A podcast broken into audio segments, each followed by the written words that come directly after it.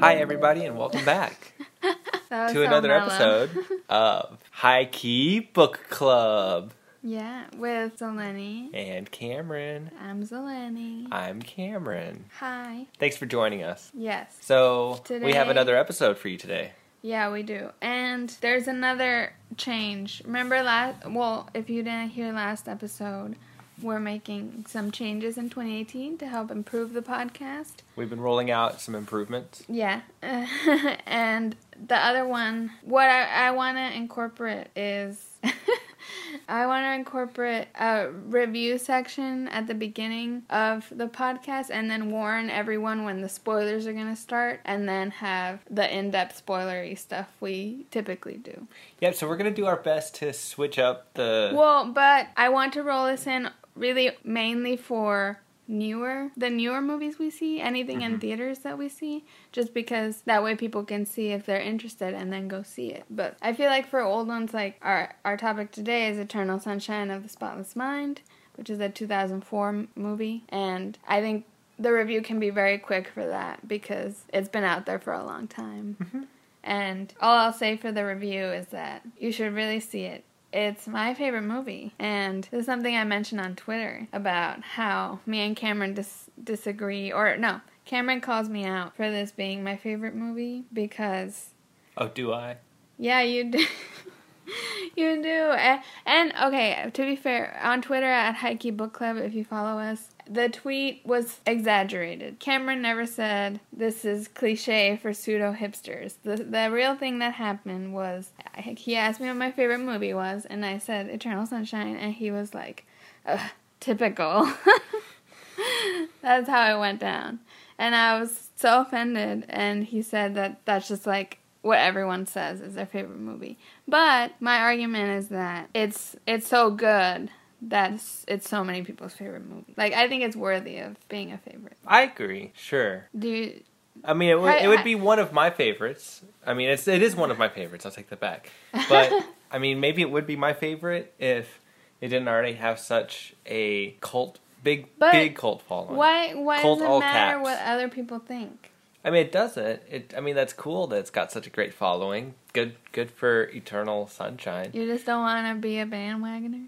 I mean, no, that's I've not me. cared. That's never me. I've never cared about liking what I like, regardless of how many people love it. Hmm. Like I, I remember running into this with One Direction, and everyone loved One Direction, but I was like, I don't care. I love them too. Sorry. You're right. No, I mean it's a problem that I've had with. I feel like a lot of people struggle with that. They don't want to be like yeah.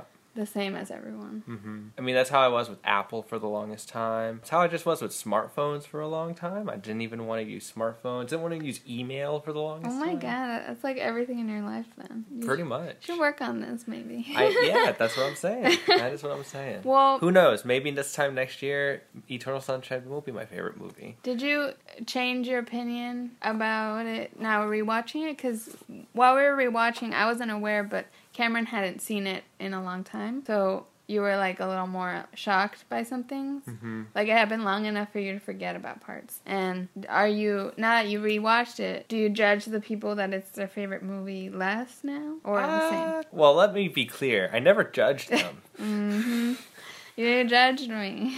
let that be on the record. I did not want.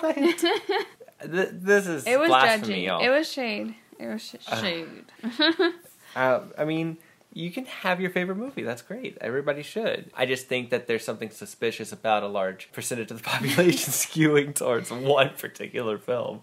It's But that that's good. here nor there. It's that good. This is an exception. May- I see what you're saying, but well, let's talk about the title of the movie. Okay. Do you think the title of the movie mm, just draws you in? Is it something no, that no? I I definitely didn't want to see it Mm. when I first saw it. because I think it's it's untypical. It's not a typical title It, It's longer than what you would expect Mm-hmm. Yeah, the average movie to have. That's why I would think it's like too maybe like boring. I don't know.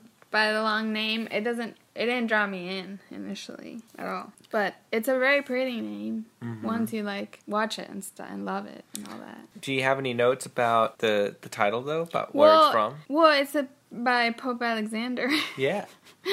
and that's a joke from the movie because she she she's like she makes it up that his name is Pope Alexander, but it's Alexander Yeah. Pope, and the doctor and the doctor corrects her, and she's like, "Oh, you're so smart," because she likes she's in love with him. From when? Uh, oh what- shit! No spoilers yet. Yeah, what Oh. the heck? Cut that out. Okay. no. anyway, the review. We're gonna go into the review really quick because we're trying to hit some spoilers here, technical difficulties. But okay, so our review of the movie, you should definitely see it. It's a very universal concept. It's so trippy, but like followable. Does that make sense? Like it's trippy, but it's not like abstract. Like it's clear. You agree? I agree. I think everyone should see this movie. It's romantic but sad, which I don't know if you want to go into how the struggle it was to get me to actually watch this movie, which is kind of counterintuitive. I mean, that's when I was rehearsing this podcast before coming. I was I was imagining I was saying we're finally here with this episode you didn't say it, about Eternal. Sunshine, Mhm. um, because it has been a day that I have looked forward to for a very long time. Um, it seemed like seemed like Zeleny and I would never get around to it, so I'm glad we finally got to watch it, and now we're here. Well, but you didn't about it. explain. Like I, Oh. Cameron was trying to get me to see this movie for a while. I. I had been trying to ask To Selene rewatch. to rewatch this since before Christmas, and it is now January twentieth, and uh, we Yeah. Uh, finally just watched it uh, earlier this week. yeah, yeah. So she was afraid that she was afraid of watching it. She was scared. I wasn't scared. I was. She didn't well, want to be. She didn't want to be sad. Yeah, I just have this thing. I I don't like being sad and no. So what I part of the movie makes you sad? Just that like they don't work and that they actually The pain that they Wait. cause each other. wait. but No spoilers. Okay, let's do the spoiler here now. Okay, so imagine No, that no, you're no, trying to get inside of a parking garage, and a lever just came down, and Wait, you, you can't go inside unless you've seen it. Oh. This is the spoiler lever.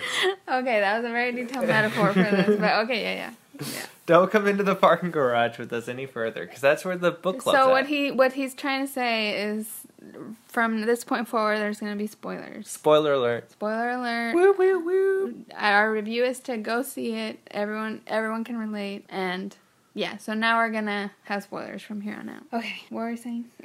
I'm worried though, but like a oh, big. that I didn't want to be sad. And Yeah. you asked me what makes me sad, and just that they like they're so different, or and and that they go through with the erasing thing. I think the whole concept of like erasing a thing or a person from your memory is like so depressing. it is. Yeah, I mean, and after the holidays, I get sad, so I didn't want to be more sad. hmm. So do you think that the film ends on a sad note? Yeah, for sure. And actually, Charlie Kaufman wanted to make it even sadder. What? Yeah, I actually know this without. This is not my points, but Charlie Kaufman. So you know, at the end, do you do you get that it's like you know how they're running down the beach and they're running, running, and together, and then they come back. Like it replays Uh huh. And it replays Right. and it replays. So Charlie Kaufman was he wanted to make it more obvious that it was it they were going through this process over and over again. So like they were getting their memories erased again and then going meeting again and erased again and so in the movie in the final cut it's not super clear like it's open to interpretation but charlie kaufman wanted to make it not open for interpretation and that that's actually what happens Hmm. so it is not a happy ending necessarily. I mean, they're just going through the cycle over and over. But I think it's a metaphor for life. But we'll get into that later, right? Hold the metaphor for now. Okay. but okay, let's. So we have kind of a mess of notes because we actually took notes during the movie for the first time. Because you know, then you forget things, and we had the notebook very close by. yeah, we have these really cool special notebooks that have our design high key book club on them. They're really awesome. And if you want to pick up your own, you can visit our merchandise store Cameron. at high key book club no, dot no, no, no. net. No, we don't have we don't have merch. We don't have a website. We don't have anything. Don't. That's fake news. Sorry, Just- just- false advertisement. Just follow us on Twitter at High Key Book Club. If there ever is merch, we'll put it there. But hmm Cameron is being weird. I'm sorry. I'm just practicing. okay, for later. Yeah. Yeah, try, I like okay. to look at my five year plan here. Okay, so the first bullet we have here is that it's beach. It's a beach blizzard in the movie. The beach blizzard. It is a recurring place. So And- thinking about how the beach is this typical place for sunshine, for fun, Mm-hmm. for happy uh, times with people, and in this movie, it being covered in snow, it being depicted primarily in winter. I mean, the whole film takes place during the wintertime, It seems every February. Mm-hmm. The the film, the It's like right now. It's around this time. Wow. it's true. the beach blizzard. Uh, oh yeah, so that I mean that's an important part of the, of the film. Um, just in summary, the Yeah, it does take place about Valentine's Day of um, the year in 2004. Uh, that's what it says. Uh, but it, the years just kind of repeat and blur eventually, and you kind of lose track of which ones are what year or anything. But it takes place in the wintertime, and we have all of these shots of like every time we see the beach, it's always overcast and really gray, and there's It's also the usually covered. Northeast, though. hmm It's usually covered in snow, so we like to call it the beach blizzard and think about how it symbolizes this just complete coldness. Well, not just that though. I think it sym symbolizes the contrast between the two protagonists. How Oh. they're like so different and Mm-hmm. so counterintuitive together. because how one's kind of bubbly Yeah. and the other one is mysterious. Yeah, and like broody. Hmm. Yeah. And it's just weird. It, it's just an interesting thing we noticed that, well, both it's like winter, it's cold, it's like sad, but also a beach and a blizzard don't seem to go along together at all, And so the blizzard would be Joel, I guess. played by Jim Carrey, Yeah. and The beach is Kate Winslet playing, or the character is Clementine. Krosniak or something like that. That's her last. That's the character's last name. It's weird. play- I don't know why. she's a communist. No, Oh my god. Twist. just kidding. It's a twist. played by Kate Winslet, Yeah. who is My favorite actress. And Jim Carrey is your favorite actor. my favorite actor. Uh, Can we talk about how these characters are us but opposite gender? Sure. so, in case you haven't guessed, I'm Jim Carrey here. and I'm Kate Winslet. Wow. She keeps talking about how she wants to drag me up. Who, me? Yeah. Oh, yeah. I should drag you up as uh, Kate Winslet. I, Oh yeah. I've just been watching a lot of RuPaul's Drag so Race. that's who will be next Halloween. Maybe. That's an interesting, uh, interesting plot. If you want to see us next Halloween as Joel and Clementine from Eternal Sunshine, please tweet us at High Key Book but yeah, I've just been watching a lot of RuPaul's Drag Race, and I just Cameron is such a great performer. He would make an amazing drag queen, and I want to drag him up, even though I don't know. you'll how. never know because you can't see me. Yeah, he might be Kate Winslet right now. yeah, so I, I got I, I I have like this DVD of it. So the the good thing about DVDs is there's special features. And That's I'm- right. And so when you're thinking about your streaming services these days, just ask yourself, do you get those bonus features? Do you remember the special features? That's the one thing I think streaming is missing Yeah. on a real note, real talk. so tweet us. No, Let, us know what you think. So in the special features, there's a lot of talking to Jim Carrey, uh, Kate Winslet, and Michel Gondry, the director. He he's a guy. His name's it's like Michael, but French. He's very French. He has a really thick accent. Michel. Well, they just call him Mitchell, Mich- Michelle, but he's a man. Because at first I was like, "There's a female director? That seems not likely," and it wasn't. It's a French guy. Yeah. So a lot of the special features had talks with Jim Carrey, Michel Gondry, and Kate Winslet about the movie. And what Carrey and Winslet were saying a lot is how they were surprised, well, by their casting and how basically Kate Winslet is playing the typical Jim Carrey role, like the crazy person, and Jim Carrey is playing the typical Kate Winslet role, which is more like demure and quiet and, you know, hmm. mysterious. Not like, and serious. I didn't know that about Kate Winslet as Yeah. an actor before Yeah, that. she she said in particular because I think Jim Carrey was cast really early, but she said she was really surprised by being cast because it was like the most different thing she'd ever done, and she was always in like old British like classical pieces or like period pieces. So like, because she's a very mm. Renaissance look, so like, mm-hmm. she was just really shocked by being cast, but she did an amazing job. She she did great, I think. I agree. You have here a bullet about Kate. Speaking of Kate Winslet, her hair color as a time tracker. It says. Yeah. Well, it's kind of hard to t- track the time in this movie, and I thought that the hair color is possibly one way of being able to follow what point in time you are, Yeah. depending on what they're showing. It's so helpful. Um, yeah, I think that's because you're going back, thing. like he's progressively. So, th- so the whole process of the movie is basically, you know, going back from where they started with the memory removal at that day, from like going backward every day in the Mm-hmm. relationship. But we're always cutting back to these different hair colors, so we're not sure exactly which relationship it's referring to. That's already been deleted in the past. Right, but it's going in order. Th- This is the thing, the unique thing and the trippy thing, I guess, about this movie. It's it's going backwards in time, in case you didn't notice. But, but like, it's funny. I don't think even you realized it when you were watching it this time. But the the memories going backwards start before you realize as a viewer. Like the scenes with David Cross, the, the they're like the couple friend that Mm-hmm. sort of introduced them to Clementine, or, or it was their party that they met at. But like that memory, at first you don't realize you're going backwards, and like the thing where like the neighbor comes up, like we're already in his head in those scenes, but you don't find out until I feel like the moment I find out is the point where it's like he he he whisper he whispers over it, and it's like.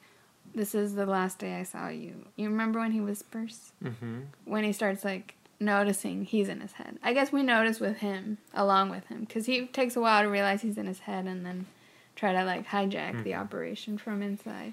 It's very trippy. Ugh, it's trippy. That's a crazy concept to think about trying to relocate your memory so that it's hidden or something. Yeah, Kind yeah. of, it's kind of like an Inception level oh yeah, thinking. but way better and cutely hmm represented. Yeah. Inception. Ugh, don't get me started. Don't get me started. well, so while Zeleny gets her thoughts together, I'm going to go ahead and let you know who the characters are in Eternal Sunshine. So we have Joel Barish, played by Jim Carrey. Um, we've got Clementine Kruczynski, I told you. played by Kate Winslet. We have uh, Mary, played by Kirsten Dunst. Stan, by Mark Ruffalo. Patrick, by Elijah Wood. And Howard, by Tom Wilkinson. And then, of course, our supporting characters, Carrie and Rob, played by Jane and David Cross. Jane Adams. yeah, Jane and David Cross. They're hmm. really married. and then there's other two characters, Hol- Hollis and Frank. I don't remember them. But Me neither. Doesn't matter. The people, but this is really an all-star cast. Like Yes. I love so many of these people. I think the person I care least for is Elijah Wood. Uh huh. But like, it's just because I don't like Lord of the Rings, so I bet those people like him. I don't know what else Elijah has been in. I haven't seen much he of was. his work. Oh, actually, I liked his voice work in, ha- Oh. in Happy Feet. It says that he's a DJ. Oh, everyone's a DJ. DJ Wood. no, regardless, Elijah Wood is my least favorite. And Cameron was saying how his name sounds immature, even. Did I say that? Yeah, you did like 20 minutes ago. Oh, his not his like real life name, but his Yeah, character's yeah. name. yeah, Patrick. I said. Right. Oh yeah. So that's the thing. You know, I'm taking this comedy class this semester at UT, and we're talking about we have this humor theory um, conversations, and uh, one idea about comedy, at least in regards to what's what's the funniest sound that you could say in a word, like the funniest speaking language sound, and turns out that k anything with like a C or cake seems to be just a funny sound that. Um, so it, it just made sense to me that Patrick. It, it sounds you know. We also think of um, SpongeBob. Oh right. Actually, I think of that was my first boyfriend's name in middle oh. school. You know, isn't that the funniest thing though? when you date somebody that has that name, that, name just is like Oh, it's fucked up forever. yeah, yeah. fucked forever. he was an ass. Well, oh, if you shit. can I'm relate, tweet us. Whatever. Anyway, what was I gonna say? You have the bullet points right there in front I of you. I know, Just go to the but there was one. something related to. Oh, Patrick in the movie. He was a douche though. He Mhm. was awful. He was stealing Jim Carrey's Yep. bag of stuff, hmm uh, of erased stuff. No, he was like stealing people's private property and yeah. Well, and let's also talk. I have a whole he bullet about um, stealing that person's identity. That's Yeah. identity theft. Pretty much. There's no pretty much about it. Like it was. he wasn't calling himself Joel, but right, he was- but he like plagiarized what he- everything, yeah. even just his his words, like Yeah. that he talked. He stole the girlfriend. Well, yeah, but because of he stole he stole the panties too. I, I mean, he was like, call, yeah, that was sick. Yeah. And Stan should have known better. Stan. Yeah, remember Stan at the beginning when they were Oh, Mark Ruffalo. when they were starting the operation Stan was smart. like, yeah, that's really creepy, man. Like, yeah. and then eventually he's like, I guess it's okay. Uh, Stan was just so like pushover or like He so was. he would just go with He was whoever. a he was a party animal. That's what He I was. Like, what the heck? This unprofessionalism is a Yeah. whole bullet here. Well, let's get into it. Yeah. Mark Ruffalo was very unprofessional. Oh. Like these eraser guys. So it's a it's funny how it's like 2000s version of this like technology that like now is depicted with a lot of beautiful aesthetics and Right. stuff. I agree. But back then it's just like these unprofessional people come to your house and drink your Yeah. wine or and It was. It's so funny that like yeah, these people you hire to come into your house and erase your memory, Mhm. they end up trashing your place and drinking your wine, yeah, your liquor. your panties. And later in the movie, he like tries to share some liquor with Clementine Oh, when she comes over to listen to the tapes, and he's like, "Sorry, I thought I had more."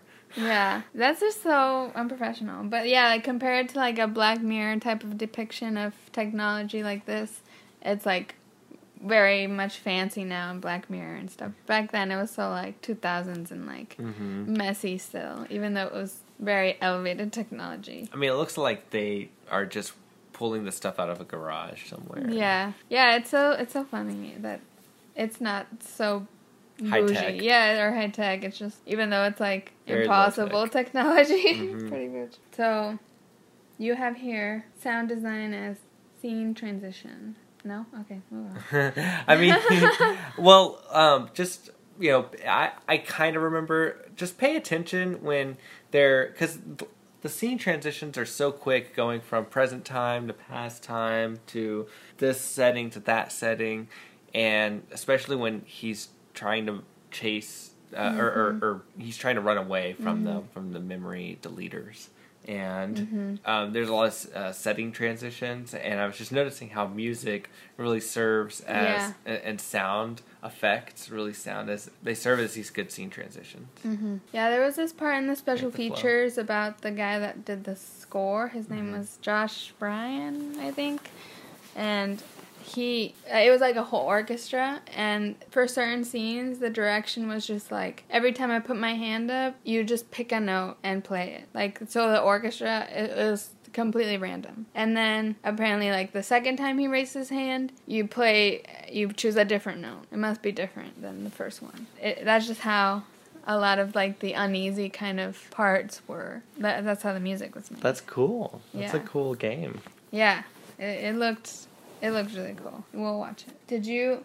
I mean, well, what I think is really clever and cool too about this movie, and this is like in my research it showed that this is like a specialty of this director, and like how the scene would change and it would be trippy to depict how it was like memory.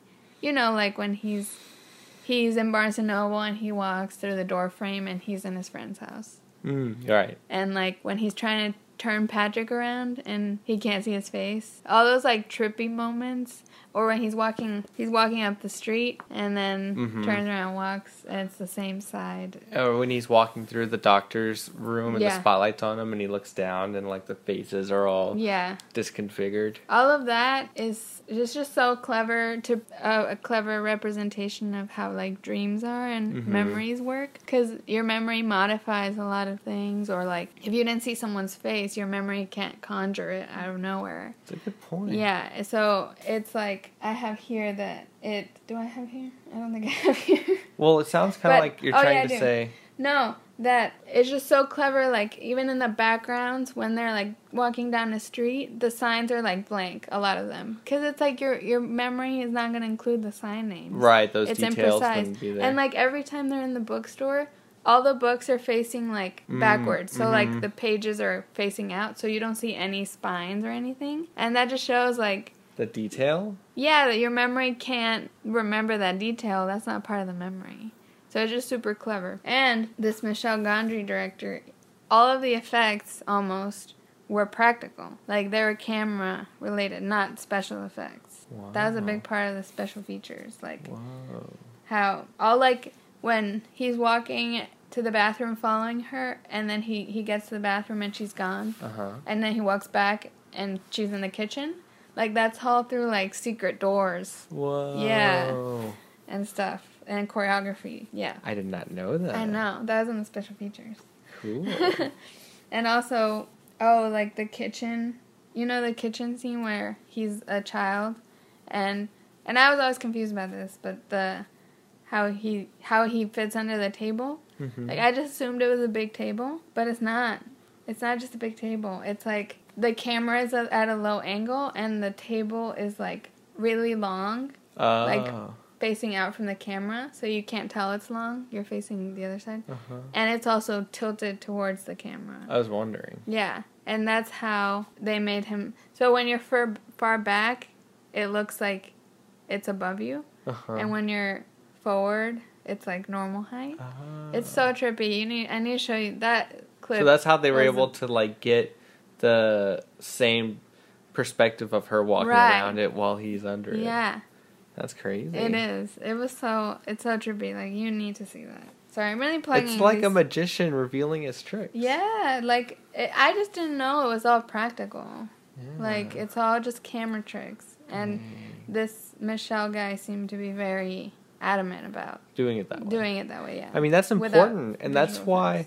Um, I mean, that's why Star Wars has, I think, so many fans because the original trilogy had so many practical effects in it. Mm-hmm. Yeah, exactly. And that's why I was kind of disenchanted at first with this new one. Well, yeah, I think that's a big complaint people have for Star Wars. I Mhm. mean, just what I've heard. Anyway, that's a different podcast.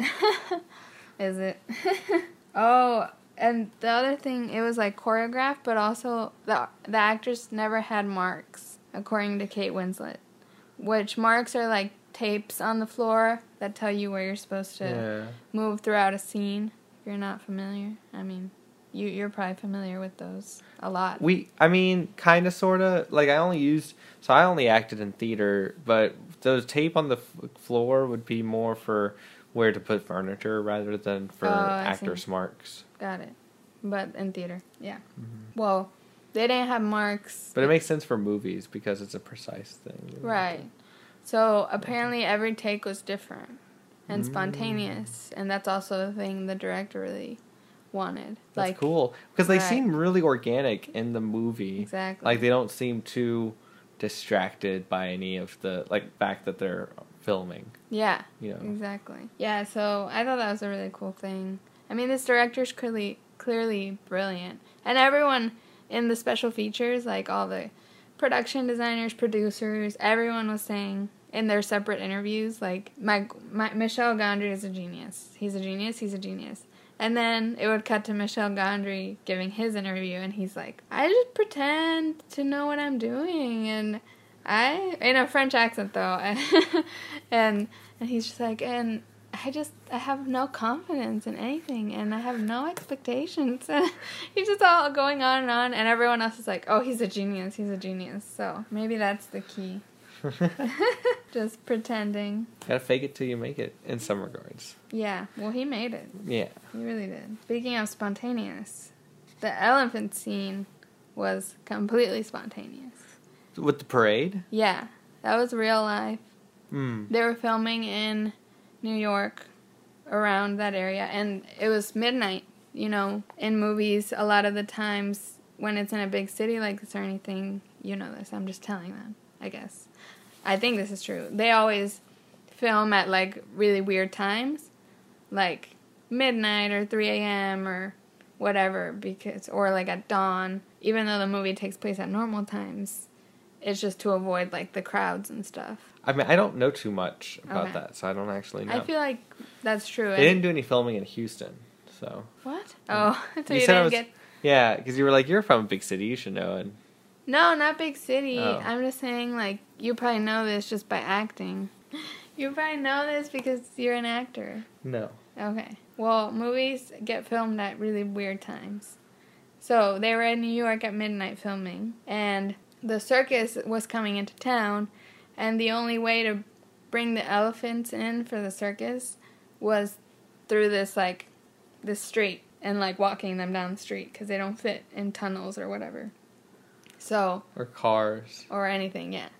So it was like a parade of elephants just randomly. And so apparently Michel Gondry was like, okay, we're setting up a scene here. Everyone get in the vans and we're going to Film. And so- Spontaneous? Yeah. So that was not intended at all. And so all the the those shots and stuff of them like at the parade, they're real. And apparently there was one moment where Jim Carrey loses Kate, like in real life, and they used the shot because you know, she he's losing her in his memory, like she keeps disappearing in the memories. So it like worked when Jim Carrey was looking around for Kate. It worked for Joel too because he's looking around for Clement. Is that crazy? That's nuts. Yeah. Well, that. Um, You had that a, you had a point about it. Yeah, I mean that scene stood out to me because it, it it it really is unlike any of the other shots in the movie, Mhm. and that's also where we hear the line, the title of the movie in the movie. Oh, Did you notice yeah, that? Yeah, you're right. Yeah, that's why it's always stood out to me. It's because that's when we finally hear them say "Eternal Sunshine of the Yeah. Spotless Mind." And that's in Kristen Dunst's voice in the real world. hmm exactly. Yeah. Wow. That's so crazy how like the most unintentional things end up being the most like magical. Yeah. I feel like in creative projects. I mean, I guess that's where creativity really thrives. Yeah, I feel like I mean it's a really great signature, Mhm. director signature. Yeah. Did you know? Okay, I have a question. I only noticed this after the special features. They explained this whole se- sequence, but it's the sequence where she runs runs out after he like calls her a slut or whatever. She like leaves for good, and that's when she's like walking, and then like a car falls out of the sky, Mm-hmm. and then he's like, and he's like, I'm happy, like out of out of the the car. He's driving the car, following her walking, and that's where the street switching around happens. Mhm. Anyway, the moment where sh- the car falls and she's walking like angrily, she's missing a leg. Missing a leg. Yeah, like, and it's it's part of it. It was like special effects, but like So the CGI messed up. no, no, no. It's it's because in that moment he says, "Look at it. It's all falling apart."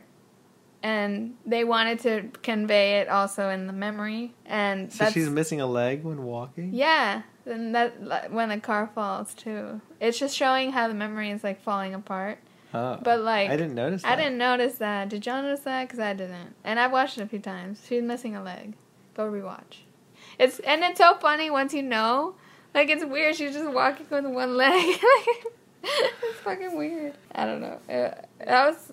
I, I wonder if they did it because they like purposely distracted us with the car so that we wouldn't notice. Well, so apparently everyone like when they made this leg part, they they thought it was supposed to be funny. Uh huh. like a comedic moment, but they kept testing it with audiences and no one noticed. I yeah, and I didn't laugh. Right? No, it's I don't know. It's, it's so weird. Go rewatch and see how it's weird how she's only on one leg. We'll And, rewatch. and comment below. No, know- there's no comments. You you said spotlight follow represents power? Question mark.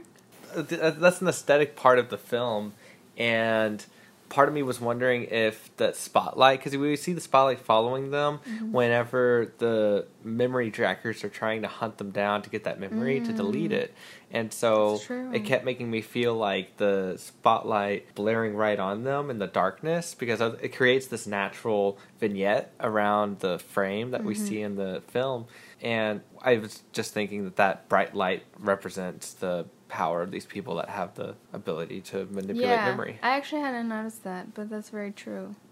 It's like how they're hunting in on the computer hmm for them. It makes sense as a spotlight yeah symbol for that. I have a lot of tidbits we didn't get to on in my research. okay The bed. Remember the bed on the beach? Mm-hmm. It was actually attached to like a go kart, uh-huh so like you could drive the bed around. Oh that's cool Yeah. and there's this like video, the reason they were mentioning it, there's like a video where Jim Carrey in his pajama costume from the the kid scene, he's driving it and he drives it up to a gas station and he like starts like driving around and around and around and just being super weird.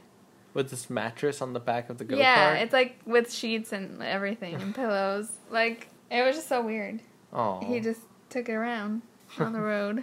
But I'm not sure why it needed wheels. Maybe it moves to transition or something. Well, one thing I was thinking was that they I mean, it looked like authentic cold, like true winter. Oh, yeah, yeah. And if so, it's a lot to ask of these actors to be Mm-hmm. out there for long periods of time when having to do reshot after reshot after reshot. Mm-hmm. And so it might be for efficiency's sake to get it out of there so that they can go on to the next Oh. shot I see. quicker. Yeah, that's fair. Could I mean, yeah, this Michel Gondry asked a lot of them. Apparently, him and Jim Carrey had a fight, but they were the ones talking about it, so they were clearly cool with it.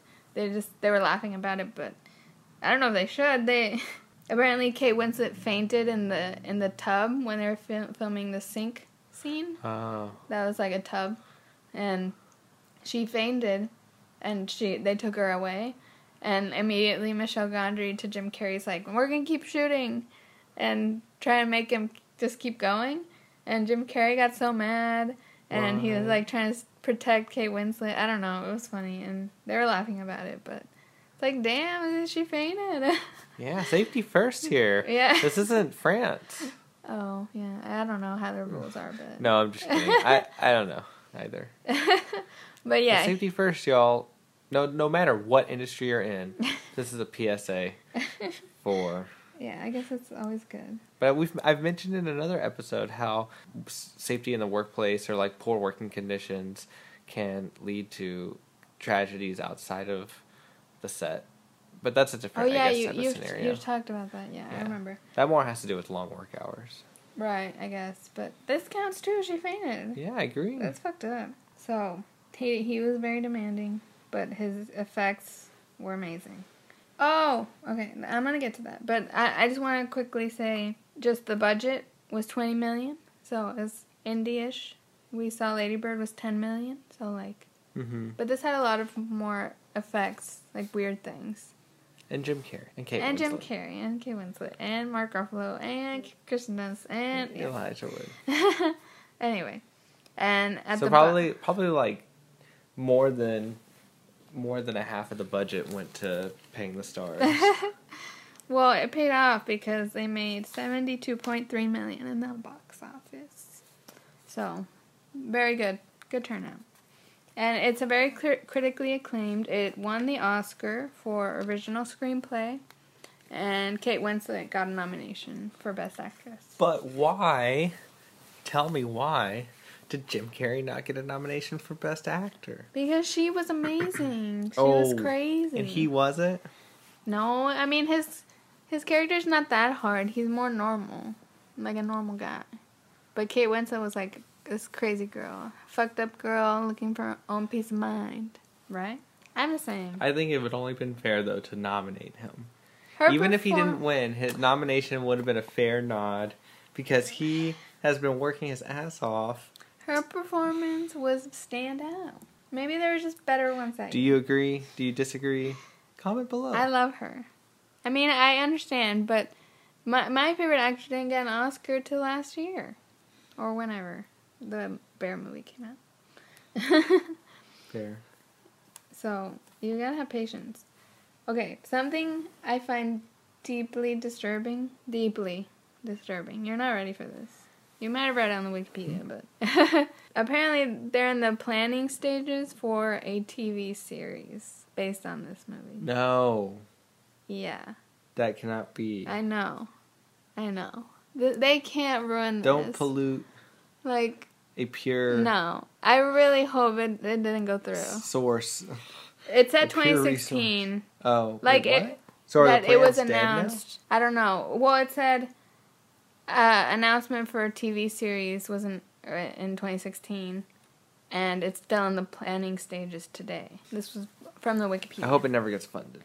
Me too, because They need to red light that immediately. yeah, and I hope they did. I, I just I can't. I can't. You have a problem, Hollywood. yeah, It's called call it- greed. it's called Minecraft syndrome. Oh, Wait, no, it isn't. That's something else. it's called greed. it's called playing it safe, but it's really not safe because it's never going to be as good as the original thing. An original thing's always going to be better than a rehash. I mean, what are they gonna do? Get Jim Carrey and Kate Winslet to come back? No, that would be It's not Fine be, with me. It's not gonna be Eternal Sunshine. eternal sadness. Even though that's what this movie is, which I guess That'd be a good podcast name. eternal sadness. That's awful. I would never listen. You ah. know, I don't like sad. That I guess leads me to I feel like this whole concept is just a metaphor for real life. And like the erasing memories thing, it's like I feel like everyone would like to do it, but everyone knows it's not right. Because your experiences make you who you are today, and most people are like, I needed that suffering to become who I am now. I wish there was a service that helped me remember better. You're right. That's a lot more beneficial, probably, to like actual sufferers of Alzheimer and whatnot. Yeah, this is brain damage. Technically speaking. Yeah. but on an emotional level, I feel like people would want to do it, I think but everyone knows. people relate to that feeling of wanting to forget Yeah. But in order to move I on. do think it's just a metaphor for time because I feel like time does that Right. in real life. What? And in the movie, it kind of seems over time, maybe they start to get more accustomed to each other. I I don't know. I don't think so. I don't think so. No. I mean, I just think it's like the, yeah, like you just like it's crazy how he like hates her at first in the beginning of the movie, but as soon as he starts reliving the memories of like the happy times, he's like, "Oh, I'm still in love. I'm in love with her." You know? It's like wouldn't everyone feel that way? And I guess in real life, do you just have to remember the good times? No, I think you should remember all the time. Yeah. I mean, do you agree with them staying together? I do. Really? I do. But like they're so incompatible. But they seem to like each other. I mean, they're both nut cases in a way. Really? I don't think Joel is, but maybe because I relate. Yeah. I don't want to call myself in that case. I was gonna lean towards Joel not being one, Right. He. It's just so funny in the lake scene. He says. but Joel is so lonely. He and He needs somebody to be bright and bubbly, and Clementine definitely needs somebody to like chill her out. But she's so hard to chill out. I feel like yeah, it'd be hard. definitely wasn't. Patrick wasn't up to snuff for it. He's a fat man.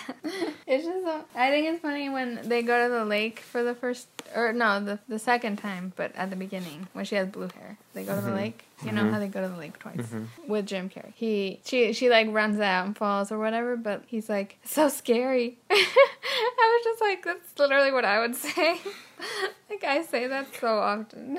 He looked scared too. yeah, I'm just I was like he's just saying what I'm thinking like that's so scary. that's such a me phrase. Yeah. So I relate to him, but maybe he is crazy. I mean his drawings and that's something like Jim Carrey commented on in the bonus interview things, but he he said how he thinks that Clementine, like someone brave and extroverted like Clementine lives inside of him and it's shown through his drawings and his artwork. Mm. Cuz his artwork's very like different from him. Like I wouldn't expect the artwork he they show for him to be his. Jim Carrey's. Yeah, it's like kind of colorful Mm-hmm. and like silly. Yeah, You know? it is Yeah. a little It's poppy.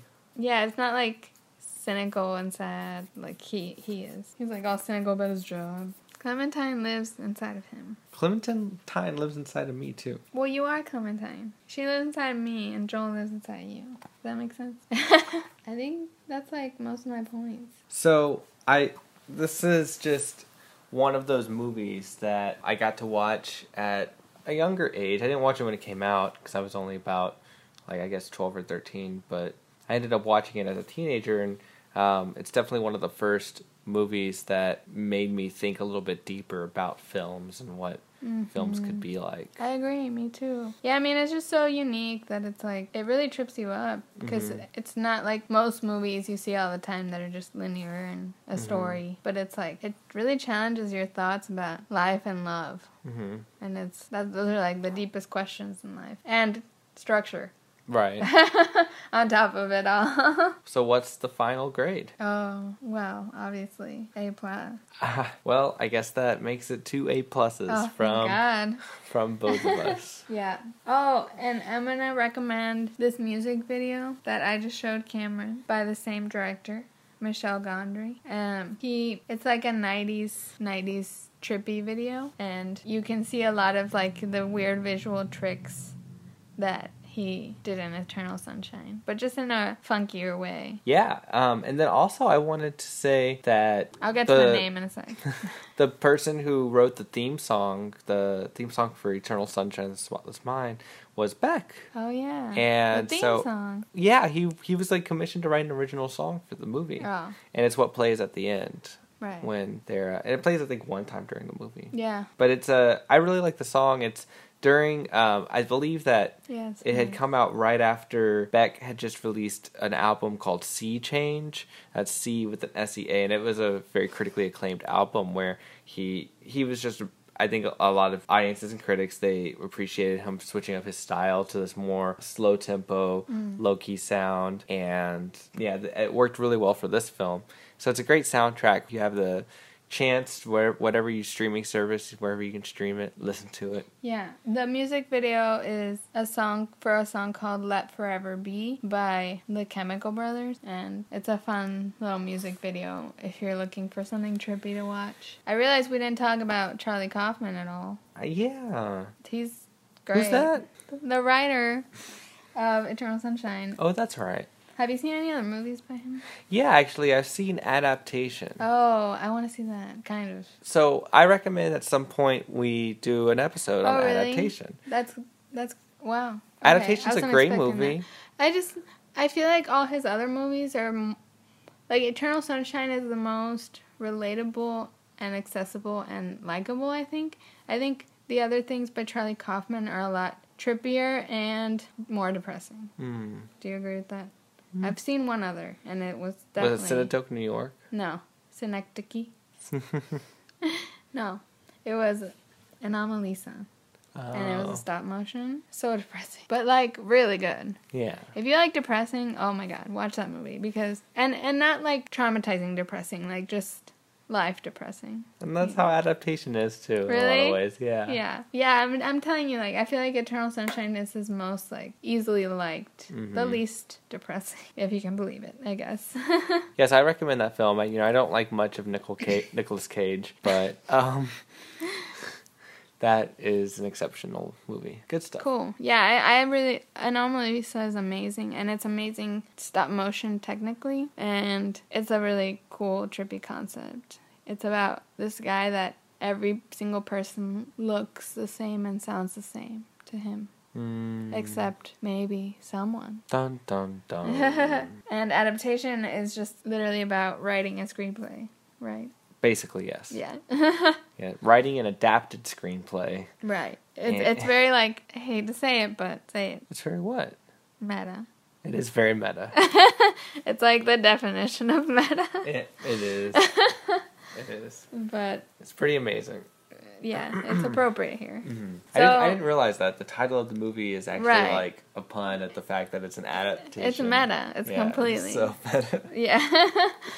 Changes wise to review because it's kind of confusing. For older movies, it'll be more research and fun fact heavy because there's a lot more stuff out there. And then for newer movies, it'll be more about a review first and then details. But that's what I was realizing with Ladybird. There wasn't too much research because it's Mhm. new. So that's why I think that works. Like more research on the old, more review on the new. Cool. And next week we're gonna have a new movie for y'all. Yeah. But we'll make sure to review it before. For sure. Well, we look forward to seeing you then. But until next time, have fun with your book club, and we will see you next week. Hear week. you. We will well, hear you'll you. hear us. Oh gosh, I guess we won't see you. That's so depressing. I know. Sorry. What? This has been a depressing episode. Yeah, it's fitting. And sashay away.